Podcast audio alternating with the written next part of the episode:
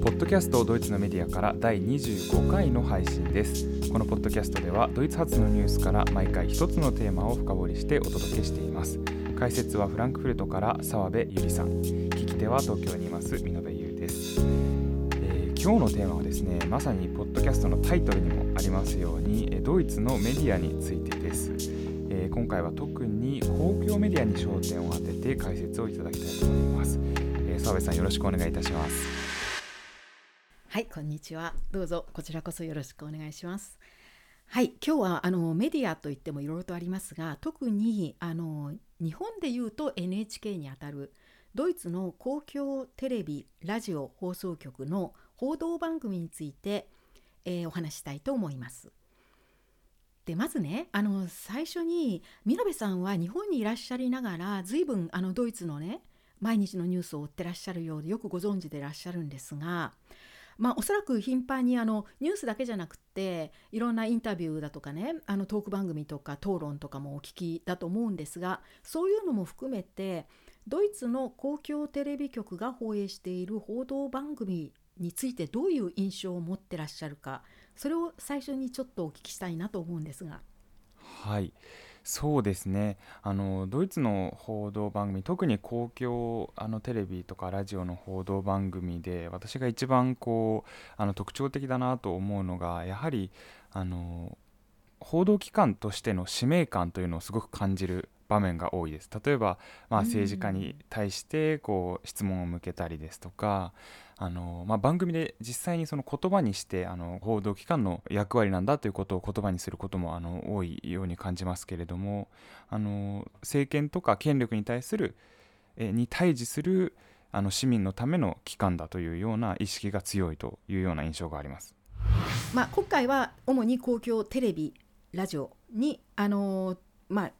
注目するわけですけれども報道番組というとやはり何をどう報道するかっていうことになりその裏にはやはりあの明確なね今美濃さんがおっしゃったような明確な放送局側の方針があるわけでそれについてね主に今日はお話ししたいんですがまず最初にあのドイツの公共テレビラジオ局ってどういう仕組みになっているのかということをまあ、あの全貌というか大体のところをお話ししたいと思います。はい、これはねあのやっぱり NHK と違うところがあのいろいろとありますのでそれをお話しいたします。で最初に数なんですけどねいくつあるかっていう話なんですが日本の場合は、まあ、NHK が公共放送局であってその NHK がね衛星放送だとかやってますよね。でドイツの場合はそのまあ日本でいうと NHK にあたるような公共放送局が大きく言うと2つあるんですね。それはまあ見延さんがよくご存知の通り RLD という曲とそれから ZDF という曲これそれぞれ名前なんですがこれはあの2つとも全国放送をしているあの公共放送テレビです。でその RLD というその最初の方 RLD 局の下にはさらにあのドイツ全国に散らばるねいわゆる地方局と呼ばれる9つのね放送テレビ放送局があるんですね。でこれはそれぞれ名前も違うし、あの、放送局の場所も違いますしねいろんな州にあるわけで散らばっているわけです全国に。でそれぞれが独自に番組を作っているわけです。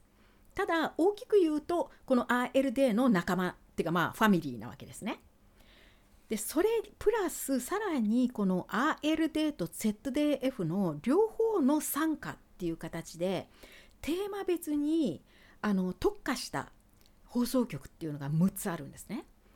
でテーマ別ってどういうテーマ別かと言いますと例えば子ども番組を作っている曲。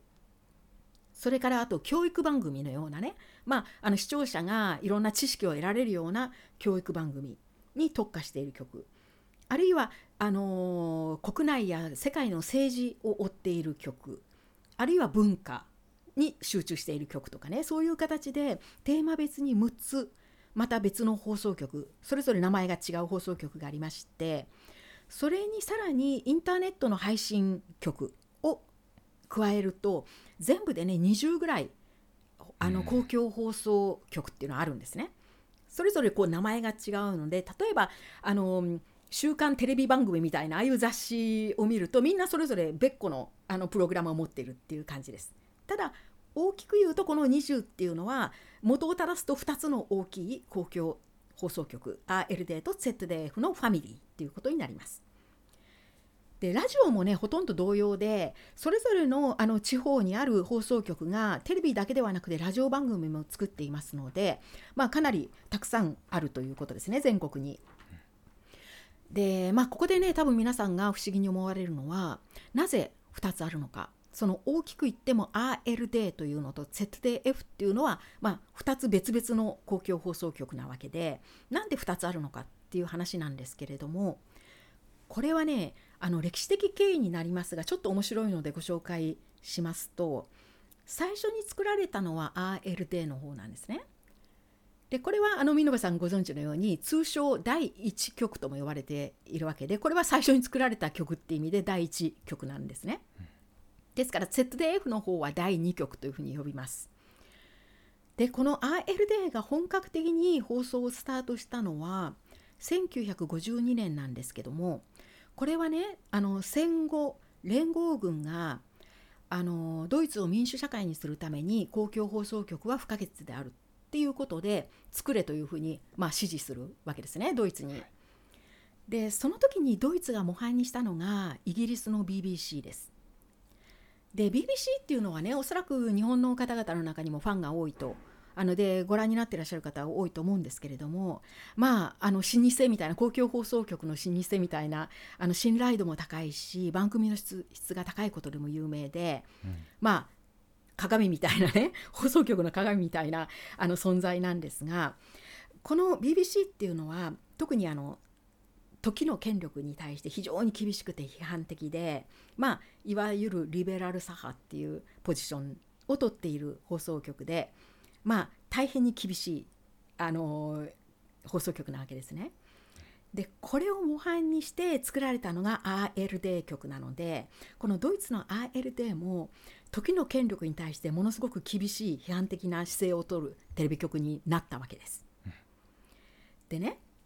この ILD があまりにもね政権特に連邦政府に対して批判的なポジションを取る取っているがために1960年頃にね当時の首相だったコンラード・アデナワーという人がもう一つ別の公共放送局を作ってそっちはね少し政府寄りにしようっていう構想を持つんですよ。でこれはね別に民主主義に反するものを作ろうというのでは決してなくってただあのドイツっていうのは戦後あの連邦制の国として出発したわけでで,、まあ、あのですから州政府がそれぞれ力を持ってるわけですよね。ただドイツがあくまで一つの国家であるっていうそのまとまりを保つために連邦制という意識をアデナウアー氏は国民の中にねもっと定着させたかったというふうに言われています。だから少しね連邦政府寄りの公共放送局をもう一個作りたいと思ったわけなんですね。なるほどただ しかしながら、まあ、これは当たり前なんですがこの構想というのはねあっさり憲法裁判所で却下されちゃうんですね。はいでまあこれは当たり前の話で公共放送局がなんで政府寄りじゃなくちゃいけないんだっていう話ですよね。うん、でまあダメになっちゃうんですけれどもただしこの時にねあのもう一つ公共放送局を作って RLD とはね違うあの視点ちょっと違った視点を持ち込んだりもう少し多様なね番組をあの提供したりしようじゃないかっていうその部分はね残るんです。うん、そこでできたのがこの第2局と呼ばれる ZDF なんですね。でこちらがねあの本格的に放送をスタートしたのは1963年ということなので RLD よりはあのー、10年近く10年以上ね遅れてスタートするんですがこちらのがねあの内容としては RLD よりももう少し柔らかめでもう少しねこうちょっと多彩な番組を提供するというふうに一般的には言われています。うん、っていうのはあの RLD ってなんかこうお堅い優等生みたいな そういう番組作りをするんですね。でそれに対して設定 F の方はもうちょっと砕けた形っていうことなんですがこの辺の違いって見延さんお分かりになります？あのまあ、正しく理解しているかどうかわからないですけれども例えばニュースの話し方とかですとやはり、ええ。あの第一テレビのあの ARD の方がこうきちっとした、あのそうですよね。感じで ZDF の方がもう少しこう、うん。語りかけるようなあのイメージがあります。そうですよね、はい。そうですよね。あのキャスター自体がちょっと違うんですよね、うん。性格が。あのなんか昔のね NHK のニュースってこうだったなっていう感じがあるのが ILD の方。あの直立不動でまっすぐ前見て キあャスターがしゃべるみたいな。はい。ね、であの ZDF の方はもう少し砕けた感じなんですよね。はい。それはありますね。でただこの ILD にしてもね ZDF にしてもあの公共放送局ということでね一つ共通点があるんですけども、これはねあの全体の放映時間を100%とした時にだいたい45%前後つまり半分弱が報道番組なんです。うんで報道番組っていうのは毎日のニュース以外にもあのドキュメンタリーやルポルタージュやね何かのレポート番組あるいはインタビュートーク討論番組シンポジウムっていうようないわゆる、まあ、時事的な問題を扱うようなジャーナリスティックな番組という意味です。はいでその残りがいわゆるひとまとめにすると娯楽番組になるんですが、まあ、この中にはあのスポーツだとか音楽演劇あのオペラとかねあるいは劇場映画をだあの放映したりドラマを作ったりあとクイズバラエティってそういうね番組になるわけなんですが、まあ、これはねあのドイツでも民放テレビ局とあの比べるとはっきり違いが分かりまして民放の方はえー、と大体においてその報道番組は10%少々全体の10%少々であとは娯楽番組というふうに言われてます。ですからまあやっぱり違いがはっきりあるということですね。で次にねあの公共放送局の財政なんですが、えー、とこれはまあもちろんあの連邦政府からも州政府からも完全に独立してなくちゃいけないわけですから税金は使われていません。はいそして原則的には受信料です。で視聴者の受信料ででこのあの受信料なんですけどねあのドイツは欧州の国の中で一番高いので一番高い国の一つなんですね。うんでまあ一般に本当に高いと言われています。で実際にどのくらい払っているかと言いますと実はつい最近何年かぶりかでね値上げしたんですが今ね、えー、と1世帯につき月に、えー日本円にしてね2300円ぐらい払ってますね。はいでこれは完全にね世帯数で昔はあのテレビの台数とかだったんですけど今これあのインターネットでも配信してますので、うんもう世帯1世帯につきあっていうふうにはっきり決まってるんですね。はいでねあの一つ多分皆さんが NHK を頭に置いてらっしゃると驚かれると思うんですが実はドイツでは公共テレビ局でもコマーシャルをやります。はいっていうのはねこれどういうことかというと実はね法律でコマーシャル収入を取れっていうふうに決まってるんですね公共放送局も。でこれはね全予算の10%はコマーシャル収入にせよっていうふうに法律で決まってるのでせっせとコマーシャルを取るんですね。はいでなんなんでそんなこと決めたのかっていうと理由は2つありまして一つはあのー受信料をねあるまあ一定レベルより高くならないように抑えるためはいなんですけれどももう一つの理由がね番組の質をあるレベルに保つためというふうに言われてます。うんでただねここでちょっと誤解のないように言いますとあの日本の民放のコマーシャルっていうのはその番組を制作してるのがその企業であってだからその一つの番組ドラマならドラマに対して出資している会社がコマーシャルを流してるわけですよね。はいでそうじゃないんですねドイツは個々の番組とはね全く関係なく例えば ALD なら ALD にコマーシャルを出す会社っていうのがあってあるいは ZDF にコマーシャルを流す会社っていうのがあってそれぞれの公共放送局がコマーシャルタイムっていうのを設けてるわけなんですね。うんでそこでコマーシャルを流すっていうふうにしています。ただこのコマーシャルに関してはねいろいろと細かいルールがね明確に決まっておりましてまず一つ目は、えー、とこれはね年間の平均でいいんですけどもコマーシャルを流していいのは平日1日につき20分までって決まってるんですね。うん1日に20分以上はダメっていうことで,、はいでえこれはまあ年間平均なんで例えばある日30分流しちゃったら次の日10分にしても別にいいわけなんですけどもね。うんそれと次にあとあの日曜祝日はコマーシャルは禁止です。だからまああの土曜日はいいですけども平日じゃないとダメっていうことと、はいあとね夜のに20時以降はダメなんですねうん平日でも。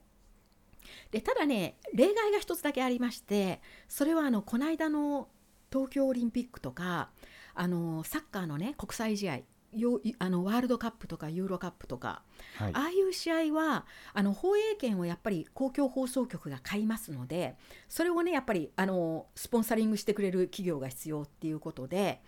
ああいう大きいスポーツの国際大会だけは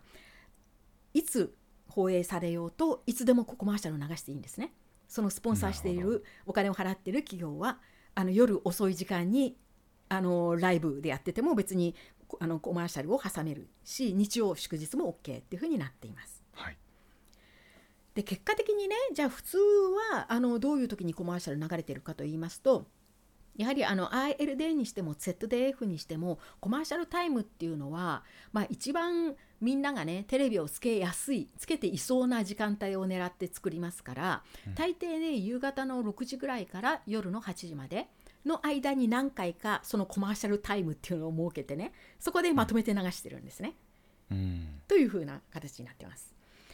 で、えー、と次にですねこういうふうにあの財政的にはこうあの州政府から独立しているわけなんですけれども例えばあのこの間あのつい最近あった値上げのような場合ね受信料を値上げする場合この時これはねあの受信料っていうのは全国統一なのであのドイツのすべての州16あるすべての州の州議会で可決されないと値上げができないんですよ。はいでなんでねもともと州にお金もらってるわけじゃないのにどうしてねそんな同意が必要なのかっていう話なんですがこれはまあどうしてねあのそんな州との関連がまだあるのかっていう話なんですがこれはね実はあのドイツの公共放送局というのは形の上ではねその放送局がある州が放送局に番組作りを委託するという形になってるんですね。うんこれはね逆に言うとそれぞれの州にその州の法律の中にね公共放送に関する法というのがありましてその放送局はその州の法律に従って番組作りをしなくてはいけないっていうふうになってるわけです。はいだから州が、あのー自分たちこの州の、あのー法律に従って正しく番組作りをやりなさいっていう風な形で放送局に委託しで放送局がその州の法律に従って番組を作るっていう風なそういう形になってるわけなんです。はいじゃあそのし法律でね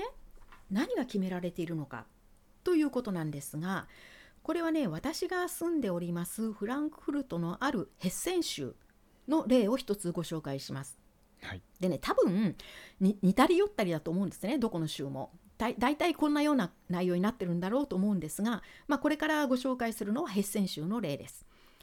でこの法律の中で、えーっと公共放送公共放送に関する法という名前なんですが報道番組はドイツ国内つまりあのドイツの各地方ですねそれとあとドイツ国外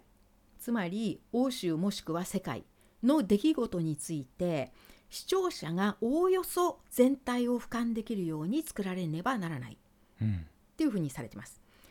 それによりドイツ市民の民主主義への要求や社会的文化的要求が満たされねばならない。教あえっと時事的な情報や教養文文化以外にも娯楽番組も委託される。公共放送は公共に義務を公共に義務を負っており国や特定の民間利益団体からは完全に独立していなければならない。っていうようなねことがつらつらと書かれておりましてそれプラスね、はこれがちょっと大事なことなんですがこの法律の中ではね公共放送局を監視する任務を負う放送評議会を設置せよっていうふうに定められてるんですね。はいでこの放送評議会とは何かっていうのが次の説明になるんですけれどもその前にねまずあのえー、っとまあ公共テレビラジオに限らずこれはマスメディア全体なんですけどもこういうメディアっていうのは大事な使命を持っているわけでこれについてはねこの後またすぐお話ししますけれどもその中の一つまあとても大事な使命の一つがメディアは政治や経済特に権力を持っている側つまり三権ですね立法行政司法が民主主義の物差しで測った場合に正しく行動しているかどうかを監視する義務があるっていうことで、うん、そして憲法に違反すると思われた時には批判しなくてはならないっていうこういうね監視機能っていうのはすごく大事な使命の一つなんですね。だからこそマスメディアっていうのは第4の権力と呼ばれるわけであってこれは公共放送のテレビラジオ局も同じなわけです。うん、じゃあこの第4の権力を監視するのは一体誰なのかっていう話になるんですがこれはドイツでは社会全体っていうふうに言われてるんですね。メディアを監視するのは社会全体で。でその社会全体をこう一つに凝縮小さく凝縮した存在として放送各放送局が作る番組を監視するのがこの放送協議会っていう理屈なんですよ。はい、で放送協議会のねメンバーになる人たちってじゃあどういう人たちなのかというとこれはなるべく社会全体を反映するようにあの社会の中にある多様なグループの代表者から構成されるというふうに言われています。でこれはね、まああのー、先ほど冒頭でお話しした通り、まあ、20ぐらい放送局公共放送局ってあるわけですがそのそれぞれにね放送それぞれ放送評議会というのができているわけなんですね。うん、じゃあ放送評議会はねどういうふうにまあ監視してチェックするのかということなんですがこれはねあの番組を作る段階では口出ししちゃいけないんですね。あくまで放送評議会が監視するのは出来上がって放映された番組であってそれを後からこうチェックしていくわけなんですね。で何か問題があればそれを放送局に勧告するあるいは視聴者からの意見とかね批判が出てきた場合にそのあの、まあ、是非をあのこの放送評議会が検討してで必要とあれば放送局に文句言うっていうそういう仕組みになっています。はい、で以上がねあの、まあ、大体のこの公共放送局の仕組みというかまあ構造なんですけれどもじゃあはい、あのドイツの公共放送局の使命というのは何かっていう点に入りますがこれはあの、えーと、三大機能っていうふうにね言われます。報道これは報道番組に関してだけですけれども、うん、三大機能があるというふうに言われていてこれはまあ三大使命と言ってもいいんですけれども1つ目が情報機能これはあの文章にすると事実を中立の立場から正確に伝えて解説するっていうことなんですが、まあ、事実を正確に伝えるっていうところはね分かりやすいと思うんですけどもじゃあ中立の立場からっていうのは具体的にどういうことに気をつけるのかと言いますとある一つの事件を報道してでその事件に対する誰かがねコメントをしているそのコメントを報道した場合にはすぐにその人と全く対立する立場を取ってる人間のコメントも続けて紹介するっていうそういうねことをしてあのバランスを取るということがあの、まあ、一番偏らないそのやり方だっていうふうに言われています。はい、で常にそれを注意しなくちゃいけないわけですね。それとねもう一つあのえー、今先ほど情報機能は事実を中立の立場から正確に伝え解説するっていうふうに申し上げましたけどこの解説するっていうところなんですけどね。これはねあの事実だけをただバラバラバラっていうふうに報道すると大抵視聴者ってねあの分かんなくなっちゃうんですね。理解できない。はい。っていうことが生じるので視聴者が難なくこうニュースを聞いていて理解できるようにどうしても報道する側は事柄を整理してまとめて、まあ、一つのストーリーを作ってこう流していかなくちゃいけないわけですね。まあ、筋道を作るというような、はい、そうじゃないと聞いてる側って分かんないわけです。で、はい、そのためにはどうしてもある特定の視点からまとめるまとめざるを得なくなるわけなんですがその特定の視点は決して個人のね意見であってはならないつまりあの自分はこれに賛成だからいい方からあのポジティブな視点から語ろうとかそんなのはもちろんダメなわけであくまでその特定の視点からっていうその視点自身が事実に立脚したものではなくものでなくてはいけないというこれがね解説するっていうことの意味なんですね。はい、でただあの南さんも多分ねこれまでにお聞きになったことあると思うんですがドイツの公共テレビ局の毎日のニュース番組の中でもね時々そのテレビ局の、えー、意見を代表する形でねあのお偉方のポジションにある人たちまあ報道局長みたいなそういう上位にある人がね時々論説をね述べることがあるんですねニュースの中で、はい、こういうのご覧になったことあります？美濃さんそうですね。画面にあのそれの表示が出ますよね。このかあの社説のような表示が出て、えー、意見を述べるという、はい。あそうなんです。え今ね見延さんがおっしゃったそれがねルールになっていて、うん、でまあ、ある人がその場合も完全にその人もしくはそのテレビ局を代表する形の意見になるので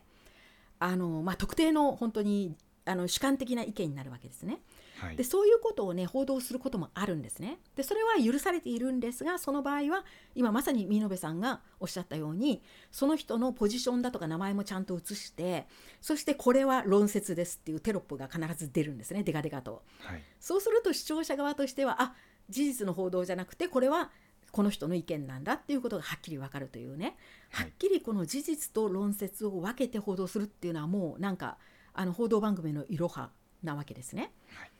以上が、えーと、第1の機能情報機能でした。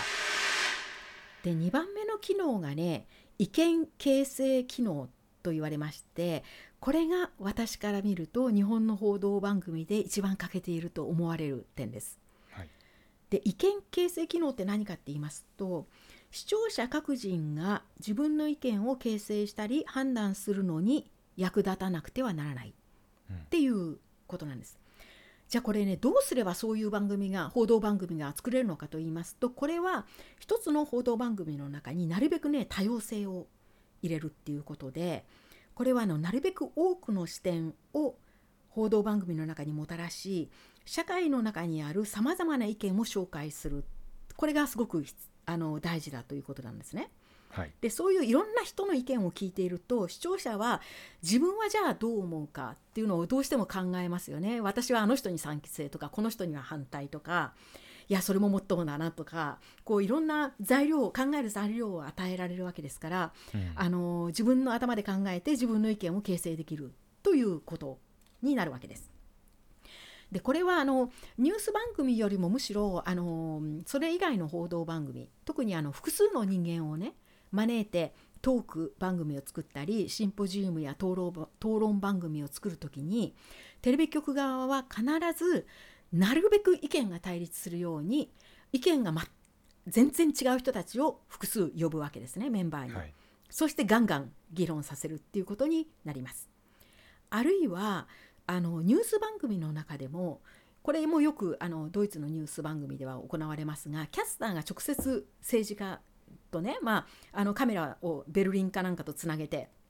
あのインタビューするっていうことが割とよくあるんですね。はい、でまあニュース番組の中でこういうインタビューが行われるとしたらすごく短い、まあ、せいぜい数分っていう時間なんですがそういう時に必ずあの政治家を相手にしてキャスターがインタビュー質問をぶつけるっていうことをします。あるいはニュース番組の後で何か大きな事件が起こった時には特別枠を設けて20分程度のインタビュー番組を作るっていうこともありますが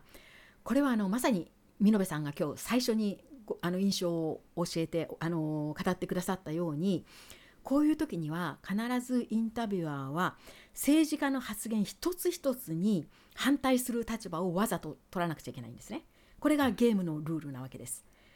ですから何を言おうとどういう党の政党の政治家で何を言おうととにかくそれと反対のことをぶつける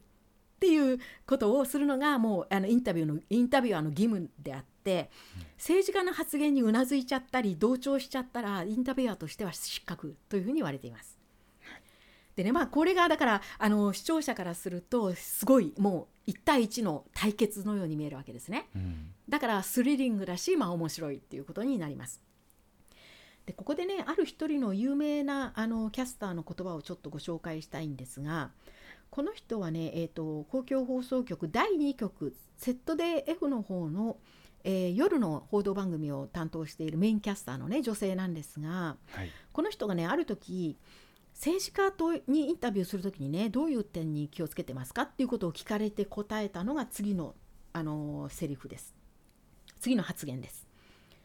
えっ、ー、とね政治家にインタビューする時まず周辺知識や背景知識をできる限りたくさん蓄えるというのは当然であるがそしてあのさらに大体自分があの質問したいことを頭の中では考えておくただ私は質問を絶対に書き留めないって言ったんですねこの人は。でなぜなら書いてしまうと自分がその質問にとらわれてしまってねこうインタビューしているその自由な展開に、ね、ならないっていうんですよ。でインタビューがこう自由にね展開していくためにはこちらも自由に反応しなくちゃいけなくってでその自由な反応の中からね突如相手がね予想もしていなかった質問が飛び出す時があってでそれに対してね政治家が何か答えたそれもあの答えた政治家の回答自身がねこちらが予想もしていなかった回答であるっていうことがたまにね起こりそれが理想だっていうふうにこの人は言っています。だから両側で思わぬ展開になってええっていうようなねそういうことが実際になたまにあるそうなんですね。でそういう展開を見るインタビューっていうのが理想的な形でそれは見ている視聴者があのその政治家の新しい面を知ったりね全く知らなかった情報が与えられるわけでだからあのそういうことを目指しているっていうふうに言っています。でただねあのドイツの政治家っていうのはもともともうあの修羅場をいくらでもくくり抜けてもう議論で戦ってきてる人たちですから喋りのプロでねだからすごくねあの政治家にインタビューする時にはあの、まあ、対決するのはすごくジャーナリスト側にも大変だっていうふうに言ってました。うん、まあ、こういうすごく厳しい、あのー、あの厳しい対決が行われるのが、まあ、意見形成機能あの公共テレビ公共テレビやラジオ放送局が担っている使命の2つ目の意見形成機能です。はい、で3つ目の機能がねあの先ほども言いました監視機能なんですね。これがまあ民主主義の社会の中では一番大事な機能だと言われていますけれども政治や経済の場面や、あのー、三権立法行政司法という権力に対していつも監視の目を光らせて何か違反しているようなことが起こっていないかということをチェックするっていうそういう使命ですね。はい、だからあの先ほども言いました通りまあこれはテレビラジオではなくて紙だ紙媒体の新聞雑誌やインターネットもそうの報道番組もそうですけれども第4の権力となるのがメディアなわけです。でただねこの監視機能の問題っていうのがちょっとありまして公共放送局っていうのはなんか一見中立の立場から報道番組を作ってるっていうふうに、まあ、思われているわけですけれども実際にはどうしてもね権力を批判する側に立たなくちゃいけない以上やっぱり左側に寄っちゃうんですよね。うん、で実はあの、まあ、英国の BBC もそうなんですけれどもドイツの公共放送局もねあの赤と緑が多すぎるってよく言われるんですね。はいでそれは批判で言われます。赤っていうのはま左寄りすぎるとか緑っていうのはあの緑の党の支持者が多すぎるっていうことで特にねあの極右政党の AFD ドイツのための選択肢党は従ってこの公共放送局を目の敵にしてるんですね、うん、でも潰せとはっきり言っています。公共放送局なんか廃止せよと言ってるのが彼らなんですがこれはまあ当たり前といえば当たり前の構図で民主主義を守るための放送局ですから当然反民主主義の AFD に対してはいつもこう敵視するようなあのコメントを発するわけですよね。あの情報を送るにしてもそういう、まあ、批判が批判的なコメントを出しますからだからねあのもう犬猿の中っていう形になってるんですね。でただねこの AFD が、まあ、AFD はちょっと論外にしてもこの赤と緑が多すぎるっていうのは実はね当たっているんですよ。うん、じゃああのドイツの公共放送局の職員ってどういう人たちなのかっていうあの話をしますけれどもまずね雇う際にはあの職員を雇う雇用する際にはやはりあのダイバーシティが重視されます。これはまあ当たり前なんですけども放送局で作る番組が社会全体を映し取るような形にならなくちゃいけないのであれば職員自体もやはり社会全体を映し取るような、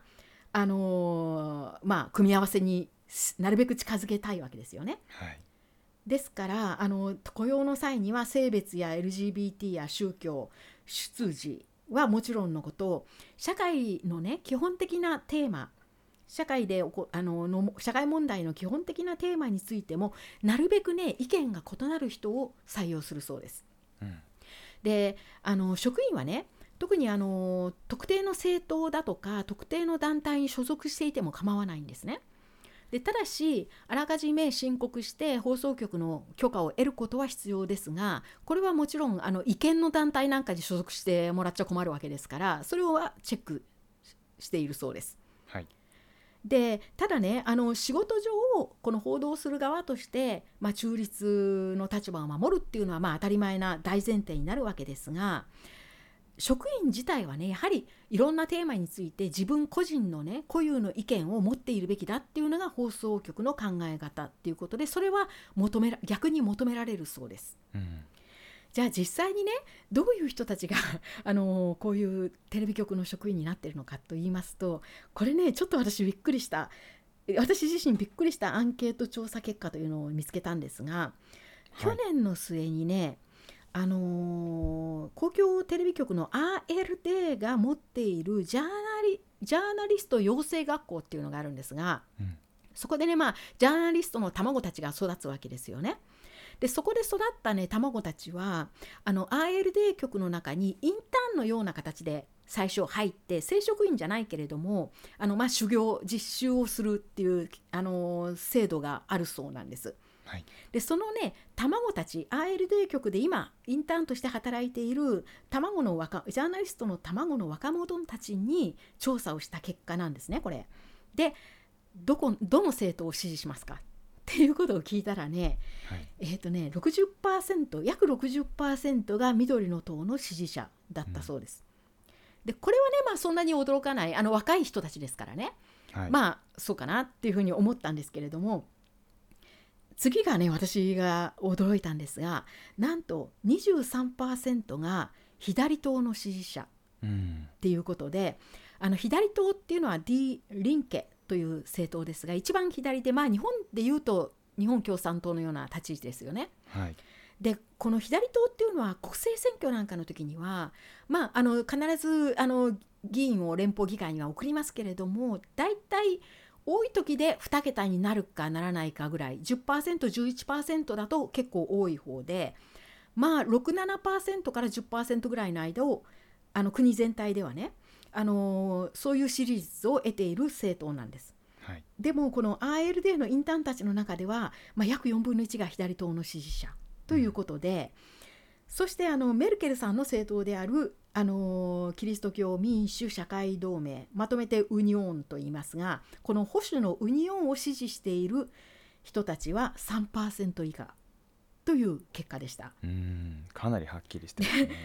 そうですね、うん、だからあやっぱり結構左なんだなって私も思いました。うんまあこれはねインターンの卵たちあいあのジャーナリストの卵たちなので若い世代ということになりますが、うん、まあねあの緑すぎる赤すぎるっていう批判が出るのもある意味事実なんだなっていうふうには思いますね。最後にねちょっとおまけなんですけれども今度はあのテレビラジオだけじゃなくてねメディア全体の話なんですがドイツの学校教育ではこの民主主義におけるマスメディアの役割っていうのはねどういうふうに教えられているのかっていうねその具体例を私一つねたまたま見つけたのではいこれをねご紹介したいと思います。でドイツはあのご存知のように連邦制で各州が文化省というのを持っていて学校政策はもう完全に州の管轄なんですね。うん。だから連邦は口を出しません。それであの州ごとにね随分違うんですね。で今回私がたまたま見つけたのはニーダーザクセン州というあの北ドイツですね。北の西にある大きい州なんですがここの文化省のホームページであの事業のね事業指針っていう具体的ないろんな事業の例をね紹介していたんです。でその中に政治経済という科目の中で民主主義におけるメディアの役割と使命というテーマについてどういう授業ができるかっていうその具体例をね紹介していたんですね、はい、だからこれを皆さんにご皆さんにもご紹介したいと思います。でえっ、ー、とねまず対象はねギムナジウムの9年生です。でギムナジウムというのはあの日本でいうと小学校の5年生から高校の3年生までの、えーと、大学入学を目的とした一貫進学校で他にもねギムナジウム以外の学校のタイプというのもドイツにありますけれどもまあ一番まあレベルの高い学校というふうに言われてます。進学校で。で9年生その9年生というのは、えー、日本でいうと中学3年生にあたります。でこの中学3年生を対象にした政治経済の授業の例なんですけどもあのちなみにね政治経済という科目はドイツのギムナジウムでは小学校の5年生からね高校3年に至るまであの必修科目になってます。でこのニーダーザク選修でどういう授業をやっているかということなんですが、えーとね、この民主主義におけるメディアの役割と使命というテーマで行われる授業にはね4段階あるんですね。でまずね最初の段階では、えーと、実際に公共テレビ局が作った報道番組を一つ生徒たちに見せています。うん、でねここでたまたま上がっている具体例はこれはもうただの具体例にあ例の一つに過ぎないんですが、えーとね、ちょっと古いんですけども2016年のパナマパナマペーパー事件っていうあの脱税事件ですね。はいでこれは記憶あの覚えてらっしゃる方もいらっしゃるかもしれませんが簡単に言うとこの脱税天国みたいなパナマにあの形だけの会社をね作ってその郵便受けだけの会社を作ってそこにあの資産隠しをしている法人やあの個人資産家たちが世界中にいて彼らが脱税をしていたというそういう事件なんですけども、はい、これ最初にすっぱ抜いたのはドイツの全国新聞のえーと、 Süddeutsche Zeitung というあの南ドイツ新聞というね、はい、あの新聞でここが中心になって国際的なジャーナリストの調査機関と協力し合ってこのあの脱税世界的な脱税事件をすっぱ抜いたわけですね。うん、でこれをねあのドイツのテレビ公共テレビ局がすごく分かりやすいあのルポルタージュにして放映したその番組を中学3年生に見せて課題は一つです。なぜ民主主義に第4の権力が必要なのかっていうことをねまず最初に討論させるんですね。うん、それが第1段階。で授業の第2段階に来て、えーと、マスメディマスメディアの役割と使命を言葉であの説明する定義していくっていうその段階に入ります。でここでもね課題が出されるんですがまず、えーとマスメディアの種類を述べよう。まあ、これは新聞とか雑誌とかインターネットとかねテレビとかそういうことになりますがそれぞれの課題を説明せよ。それぞれのマスメディアがどういうの財政がどうなっているかを自分の言葉で説明せよ。っていうこういう課題が出されています。でそのもう一つ課題がありましてそれは先ほどあのご紹介したメディアの三大機能。情報機能意見形成機能監視機能ってありますがあのまあ3つの機能をね生徒たちに説明した後でそれぞれの機能が発揮されていると思われる具体的な番組の例を紹介せよっていうのでここで多分生徒たちがまたね自分が見たテレビはこうだったとか、えーと、昨日こういうニュースをインターネットで見たとかねそういうようなことを意見交換し合うんだと思うんですね。うん、これがね第2段階で次の第3段階でもうちょっと深く、えーと、専門用語を定義づけるっていう段階に入ります。でここでね例に挙げられているのはフェイクニュースっていう言葉なんですが最初の課題がフェイクニュースとは何かその特徴を定義せよっていう課題が与えられてここでまた生徒たちがあのガヤガヤいろいろといろんな意見を出し合うわけですね。はい、で次に選挙前にフェイクニュースを流すとどういう影響が影響が出るかっていうそれをねあのまあこれまでの過去のあのアメリカ大統領選でもいいですし、まあ、いつの選挙でもいいんですけどもそういう具体例を挙げてこの結果どういうことになったかっていうところまで説明せよっていうのですね。うん、でもう一つ最後の課題が、えー、ここでね実際にあの具体的なフェイクニュースを一つ紹介して生徒たちに紹介してこのニュースのどういう表現がまずくて何がどこから悪影響が生まれるかっていうことを、まあ、分析させるというそういう課題なんですがここでね例に上がっているあのフェイクニュースっていうのがあるんですけどもそれはねまずフェイクニュースの前に事実は一体どうだったかっていうことをねまず紹介してるんですね。でここで具体例として挙がっているのは、えーと、大手スーパーマーケットチェーンが売上不振のためにどこどこの支店を閉めた。ただそれだけなんです。これは事実なんですね。